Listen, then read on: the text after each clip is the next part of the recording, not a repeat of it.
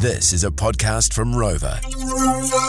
Hello, welcome in. You are locked on Rural Exchange, the show known as Rex here on Today FM. If you're listening on the wireless, and of course, you can listen to the podcast anytime on the Rover app as well. All the thanks to Carter's Tyres, the agricultural tyre specialist. Visit carterstyres.co.nz or call 0800 4 Carters. Of course, of the last couple of days, if you've been down at the Wanaka A&P show, you might have seen the Carter's Tyres ambassador, Richard Lowe uh, swanning around in his big Ford Ranger, and he'd no doubt uh, love a bit of a yarn as well. But Carter's Tyres have been the backbone of this show since 2017. Uh, coming up on the show, we're going to be talking to Silver Ferns Farm CEO Simon Limmer, and we'll also talk to, to Terra farmer uh, Max Tweedy. Looking forward to that. And we also profile author and farmer uh, Loshni Manikim. That's all coming up here on uh, Rex Rural Exchange, the Sunday edition. Hamish Mackay and Bex Greaves team. We're going to kick straight into it.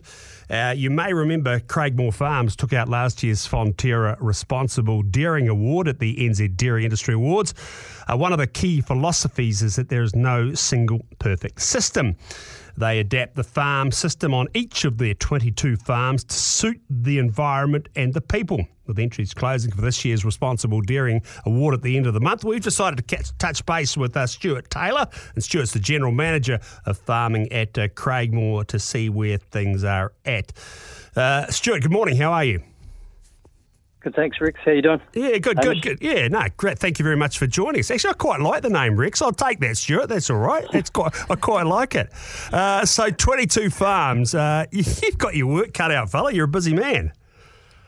Uh, there's always something to do, though. We've got, got a great group of guys uh, and girls working on the farms. Yeah. Um, yeah. Yeah. As the general manager, Stuart, just I wasn't on the show when we had you on last time. Um, what's your role? Do you, you, you know, like, are you out and about on farm, or are you kind of more coordinating the, the people on the farm? Uh, it just depends on where I need to be. Um, sometimes I'm out on farm um, helping the guys out. Uh, there's a tractor just going past now, out on one of the farms. Um, other, other times I'm um, more based around the office, just making sure um, oh, the plan's right, the, the culture's right for the group. Um, we're heading in the right direction, and kind of just thinking about what's coming up next. Sounds a bit like you, Bex. You know, you have your Friday and your week, a bit of weekend time in the radio studio, and then you're out in the land as well. Nice balance, a, a nice balance, Stuart. Yeah, yeah, Yeah. it's good. And I've got my own. We've got our own farm down in uh, Wakanui, just outside Ashburton, 800 Oh, yep. cow farm down there. Yep. Oh, you are a busy man.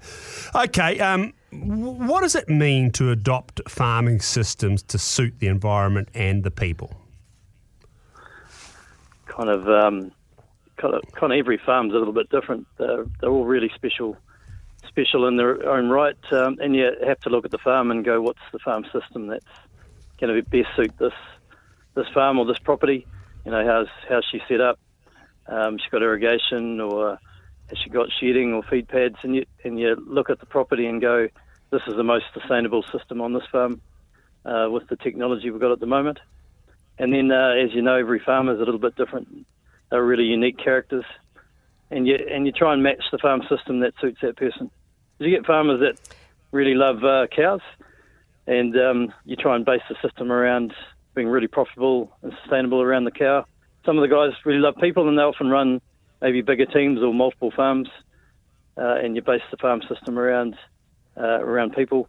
Other times, um, and sometimes it's the really intense farmers or intelligent farmers. They love those higher in- input systems. So then it's about uh, having a system that's based around that part of their personality, and and then then you look at the um, externalities of that system and and how do we contain or control the outputs uh, from that farm, the effect it has on the environment.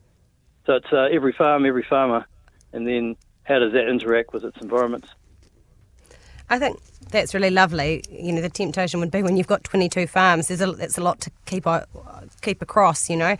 Um, it, would be easy to just have a sort of a one one size fits all, but I guess then you wouldn't get the most out of your properties. Um, you guys obviously use a lot of technology and innovation on farm. Do you think that that sort of stuff is applicable to smaller farmers or is tran- translates to smaller farms if you're interested in that sort of thing? Yeah, it definitely does. it definitely does, especially if you've got a passion and that sort of stuff. Um, but I, I think as a larger entity, it's our responsibility to trial some of these new innovations first. We can um, take a risk, take a risk and put that innovation on one of our farms, uh, understand whether it works or not, uh, and then share that across the rest of our farms, but also share that with New Zealand agriculture. Um, yeah, as a larger entity, I see that's our responsibility to lead that change, show others what can be done. Because there's a bit of risk around those new technologies. They, they never get perfect straight away. It takes a bit of time. And they, they tend to get better and cheaper over time as well.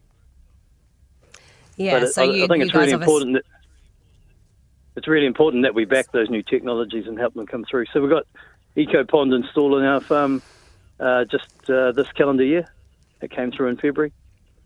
Um, What's an e- what's an we're EcoPond? That's come out of Ravensdown, so that uh, treats the effluent system. So that ta takes Okay. away the methane from the effluent. So it's about 5% of the farm's uh, carbon equivalents and, a, and 100% of the methane that comes off effluent. And you've you've also tried trialed Halter on one of your farms, I understand. How, how's that gone? It's, it's gone well. It's a, it's a real, really interesting new technology. Uh, got that on one of the Colwoodin farms. So that's around augmenting with people, getting people efficiency on farms, as well as um, yeah, the perfecting their the uh, animal welfare and health dynamics as well. Do, do you think that that's a uh, trial that you might be looking to extend given the success, of Halter so far? Possibly, we've got another year there to analyse it, and then we'll go from there. We've got um, also on another farm next door. We've got smaXtec Bolus, so that's out of Europe. So that's a, an electronic bolus that sits inside the cow and monitors the health. Uh, there's What? there's OmniEye, so that's a, a camera that measures body condition score on a daily basis, as well as finds lame cows. Tells the farmer We've had cows are lame. we've had those guys those guys on the show, Yep. and that sounded really interesting. Yeah. Yeah, so th- there's lots of this technology coming, and if you're really interested in, in it as a small farmer, smaller farmer, then uh, embrace it. But it's actually okay just to wait to see how this technology rolls out, and then and then pick the win- winner once it's been perfected, and and then go go with it. Then Must be a hell of an part of being interesting. that fast follower. Yeah, and a, a really interesting part of your job, that Stuart, all that uh, assessing this technology and, and and the improvements that it can potentially bring. Yeah, I think I think it's just part of being a farmer. The way you have a farm system, and then you keep trying to find a better way of doing it. That's all that New Zealand farmers have ever done, have they? Yeah. Oh, yeah. That's what we're really good at. Yeah, Yep. you know exactly. Hey, do you have any? Um, Bang have- on. Yeah. Do you have any automated, s- automated? You know those Dutch systems, any where you don't actually, where the cows milk themselves? No, we don't have any robot milkers. Um, I guess I guess what we're looking for is is a system that, and that's way out there, but a robot that puts cups on that you can just put put on cups on in a rotary cow shed. That's the, the next big change system for New Zealand. The the robot systems work on a on a smaller farm scenario, 200 cows, but probably not as applicable in New Zealand Yeah. as it I- is in Europe. Yeah, I've seen one in the Northern Manawatu, in the Martin Block, where they, but I think about 380 cows on that farm, and yeah. It, it goes pretty. It goes well. It does go well. It works for it works for them. But um, yes, you're saying the cups on in a rotary shed. That'd be the uh, that'd be the that's the dream, eh? That's the game changer for New Zealand dairy industry. Yeah, you got uh, cups on and cups off. How. How, yeah, how close is that? How do you know? How, where is the technology at in terms of that?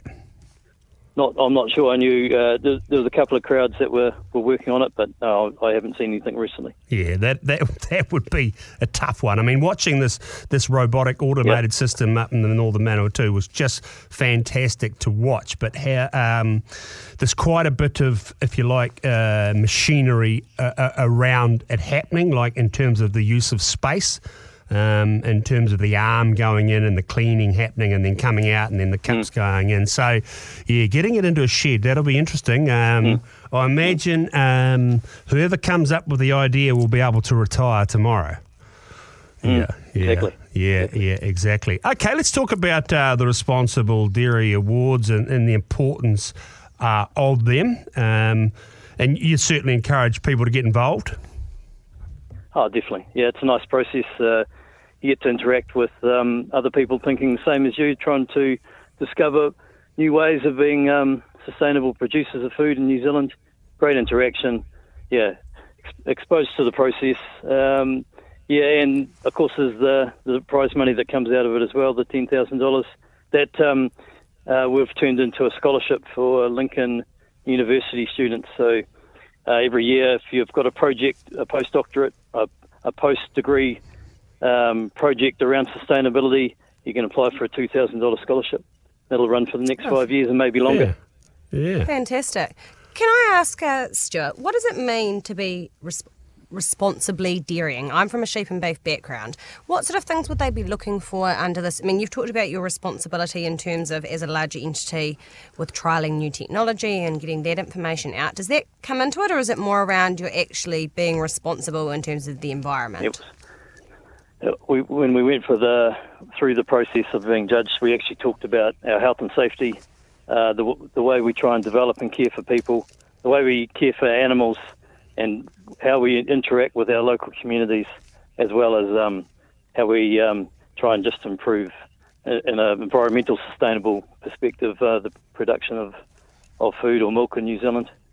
So it's uh, Right. it's about looking at looking at everything around your farm and, and how can we interact with that uh, in a responsible way. Yeah. Fantastic. Sorry, Bex, you had another. No, I know. I, that was my last question. I Yeah. see that the entries close on March the Yeah. 31st. Yep. Hamish. Not too far to go. What's that? March 31st. What are we?